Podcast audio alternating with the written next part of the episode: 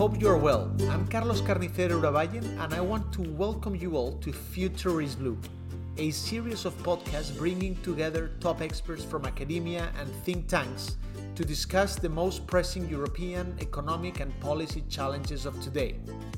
This is a Funcas Europe initiative, and we hope we can bring new ideas for a more inspiring debate about Europe.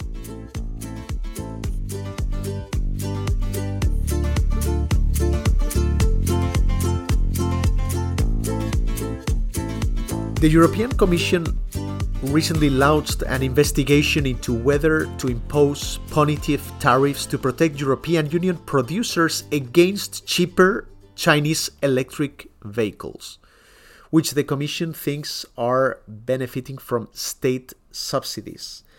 So, to understand more about what's going on here with this investigation that the Commission is doing, which can have uh, an important impact overall into the EU China relations, we are joined today uh, by Sander Tordoir, senior economist at the Center for European Reform. Uh, thank you for joining us, Sander. Thanks, Carlos. Great to be here. Excellent. Welcome back. Um, so, Sander, perhaps we can start with um, some basic facts here, and I'd like to we'd like to know what are the key factors uh, behind the European Commission decision to investigate the impact of state subsidies on, on Chinese electric vehicles coming to Europe. Right. So maybe I start with a quote because um, it was quite a remarkable one. Because the um, the CEO of Ford Motor Company, James Farley, on a call with investors last month, said, and I quote, something monument, monumental happened in our industry where China became the number one exporter of vehicles globally it had always been the Germans and the Japanese. And so I think in a sense that that reveals the big shift that's going on in car trade. Um, if you look at Chinese car exports in 2019 before the pandemic, they exported less than 70, 750,000 passenger vehicles in total. Um, and that's half the number they exported in just the f- first five months of this year. So another way of saying that is they used to export cars worth around 1 billion a month and it's now at 8 billion a month so it's sort of gone times 8 um, now the us is walled off for chinese ev exports because president trump imposed a tariff of 27.5% on chinese vehicles which is much higher than the eu's current tariff on electric car imports which is around 10% and so this is sort of the, the big picture in which this investigation was opened. And the reason is that there is a lot of research showing that there were very, very large Chinese subsidies uh, lavished out to its car sector and particularly electric car sector. Some estimates put it around 50 billion over the past decade or so. And the Chinese government ha- has announced another 70 billion in tax breaks for EVs and other green technologies recently. And so the, the story here is essentially that, in part helped by their prescient and smart bet on electric vehicles and earlier than others, and in part helped by these massive subsidies, um, China has become a massive car exporter in, in just a few years. And the EU, which officially considers the China, China to be a partner and, and but also a systemic rival, is worried about that Uh, and the French in particular have been calling for an investigation into these subsidies for quite a while, whereas Germany had, had taken a much more cautious approach. And I think that kind of goes back to the fact that essentially French car makers aren't exporting all that much to China, nor are they active in terms of producing in China, whereas the German car sector is very heavily invested in China. But whatever the case may be, von der Leyen basically backed the French approach in her State of the Union speech and uh, announced what was probably the most important policy element of that speech, which was this new anti-subsidy investigation. Well, the the, the shift uh, that you are describing very well is massive. Uh, and what about the impact in Europe? I mean, I, I, imagine many of those cars that you are saying that China is now exporting, particularly after the pandemic, are going to many markets, but I guess an important uh, percentage of them are going to Europe. So, what what is the impact here for the European producers? So, I would distinguish between two elements. One is the cars that are really going to Europe itself, and the other point of at least economically. I don't know if it's part of the legal case, but economically, of course, it also matters if car exporters from the EU are outcompeted in third markets in Asia or elsewhere, right? And so if you look at the European domestic market, the, the penetration of Chinese uh, imports is still somewhat limited. So the Commission says that 8% of electric vehicle sales in Europe are Chinese made vehicles. Um, and half of those are of European and American owned brands that are manufacturing in China, like Tesla and BMW and some uh, Chinese owned groups. Um, and so indigenous Chinese brands are still relatively unpopular in Europe, right? Um, so that, I think that's an important thing to note.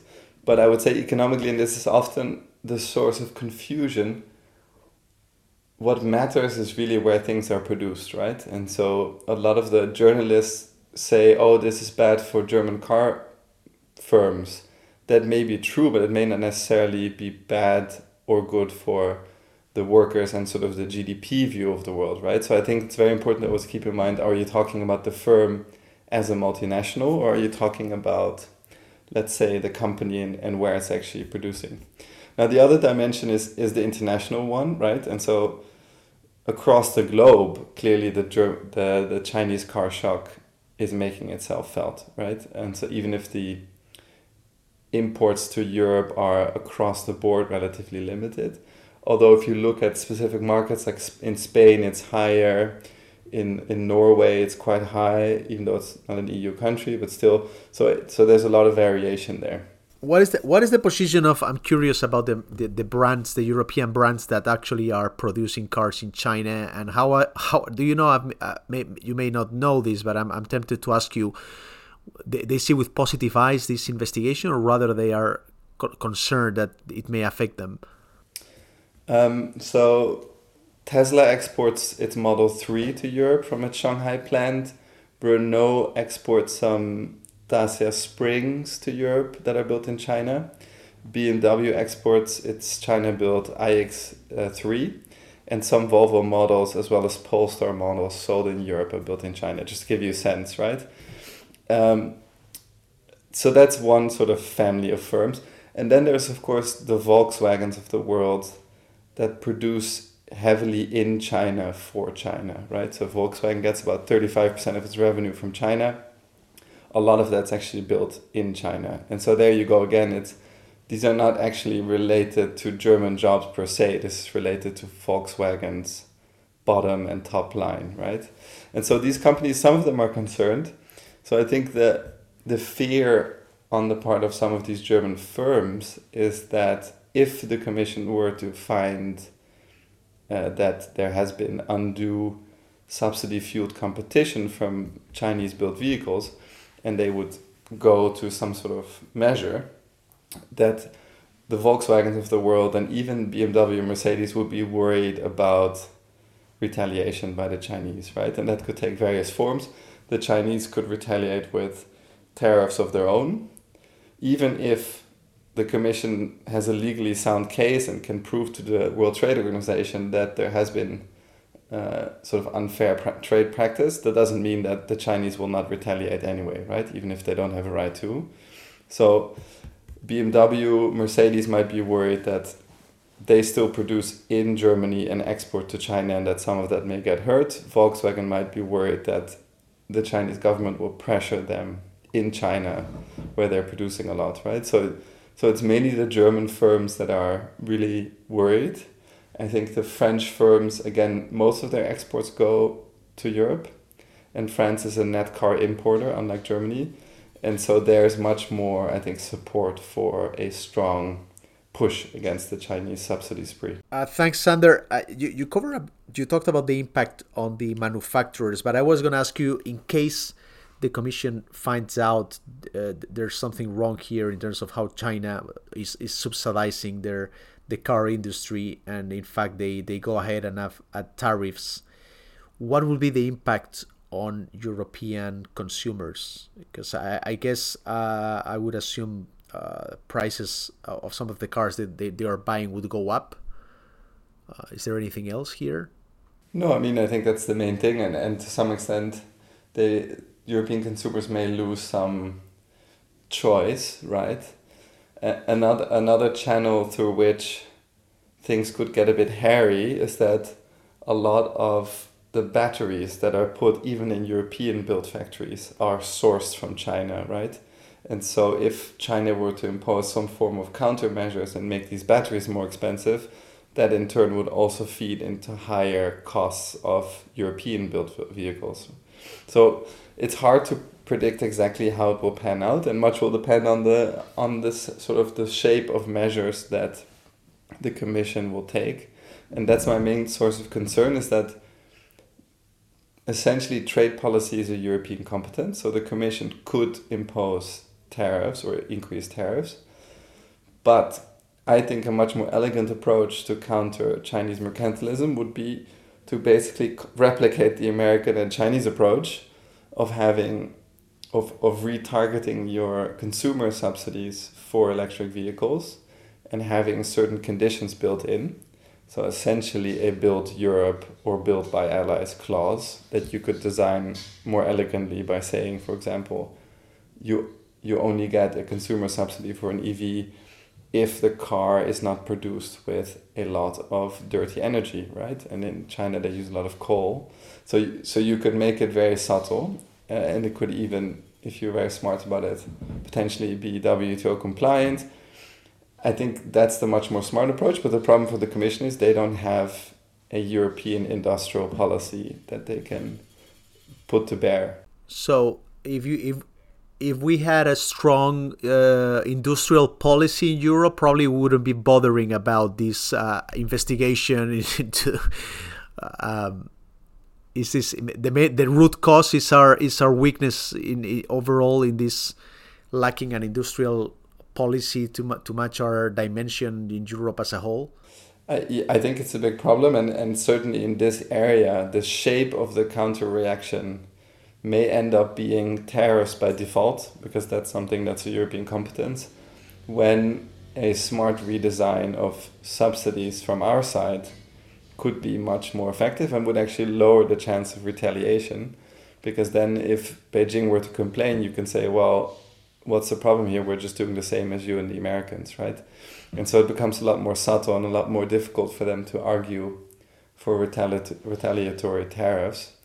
Uh, but yeah, as you say, that's a national competence. And so if the Commission were to go down that route that I think is more promising in terms of policy design, then you have to basically get all 27 EU member states together and perfectly align your policies so that you don't have a sort of gaping hole in the single market somewhere. And so that that's not that straightforward. It's possible, I think, via coordination between the member states, but it's much more difficult because you don't have a European toolbox on the shelf that you can bring to bear. Um, Sander, one one last question about the the overall uh, geopolitical dynamics here. Uh, where where does this conversation we're having fall in this geo geopolitical broader picture? So we're seeing t- tensions between China and the EU are growing. Uh, what role does the electric vehicle industry play in these uh, new geopolitical dynamics, especially considering that Beijing has closer ties with Moscow and relations with Russia has basically collapsed for the reasons we all know uh, since 2022? So, any thoughts on that? Well, this is not my data, but I, I saw some interesting analysis um, from Joseph Politano showing that Russia actually has become one of the most important, if not the most important, consumers of Chinese built vehicles. And so the geopolitics is basically directly shaping the trade flows on vehicles and electric vehicles. Uh, because it's hard for China to export to the US, as I said in the beginning, and the Europeans are starting to grumble. Uh, whereas Russia, of course, is having difficulties buying cars and other types of goods from the West, and so they're now buying a lot of Chinese vehicles. So it's already it's already sort of intrinsically linked, and it's starting to show up in, in the trade data. I think the bigger the bigger question here uh, that the Americans have and that the Europeans are breaking their head over is to what degree do you want to have a sovereign supply chain of the kind of goods you need for the for the energy transition and there's a lot of trade-offs right because if if you go full protectionist that means that the cost of goods will be higher and so you actually slow down the green transition on the other hand if you let China get away with some of its pretty tough mercantilist practices then you may risk losing out on the industries of the future and so that's the sort of tedious balancing act that both the Americans and Europeans are trying to find. The Americans are, are more militant, and so they, they basically walled off their market for Chinese cars. They trying to nudge their companies to buy um, ba- batteries for cars and other green goods sourced from within the US or North America or from allies like Korea and the EU. And so they are going a bit, bit more dramatic. Uh, the Europeans have set set sort of similar goals, but haven't backed it up with a kind of Inflation Reduction Act with lots of protectionist clauses built in. And so, if you put it on a spectrum, you basically have the U.S., Europe in the middle, and China on the other side. And Europe remains a bit more open to business for for China. Um, and maybe I, I don't think that's necessarily a bad routine for the US to have a good cop and a bad cop in part because the Europeans are, are far ahead of the US on the production of green technologies. And so we can be a bit more relaxed, I think, whereas the US is really catching up. And in part, it helps, I think, in terms of moderating any any relations and being a bit the the sort of moderate broker in the middle as long as you keep China give them some access to uh, Europe's rich consumer market, it may moderate their geopolitical behavior. And so that that's the sort of fragile, tedious geopolitical dance that I see at the moment around this issue of EVs and more widely the, the green the race for the green technologies of the future. Quite uh, you described that very well. Quite a dilemma indeed to to go for the full protectionism uh, but with the right with the right means, or rather for a, for a globalized approach, with the implications that that would have. I think you you covered that very well. Um, Sander, we'll keep an eye on this investigation because obviously it's going to have it has ramifications on other important economic and geopolitical areas. So it was it was great having you. It was great having you on the show, and I'm sure we'll have time in the future to go back to this topic. So. Um, uh, thanks a lot. Let me remind everyone Sander Tordoir is Senior Economist at the Center for European Reform. Thanks a lot, Sander. Thanks a lot, Carlos.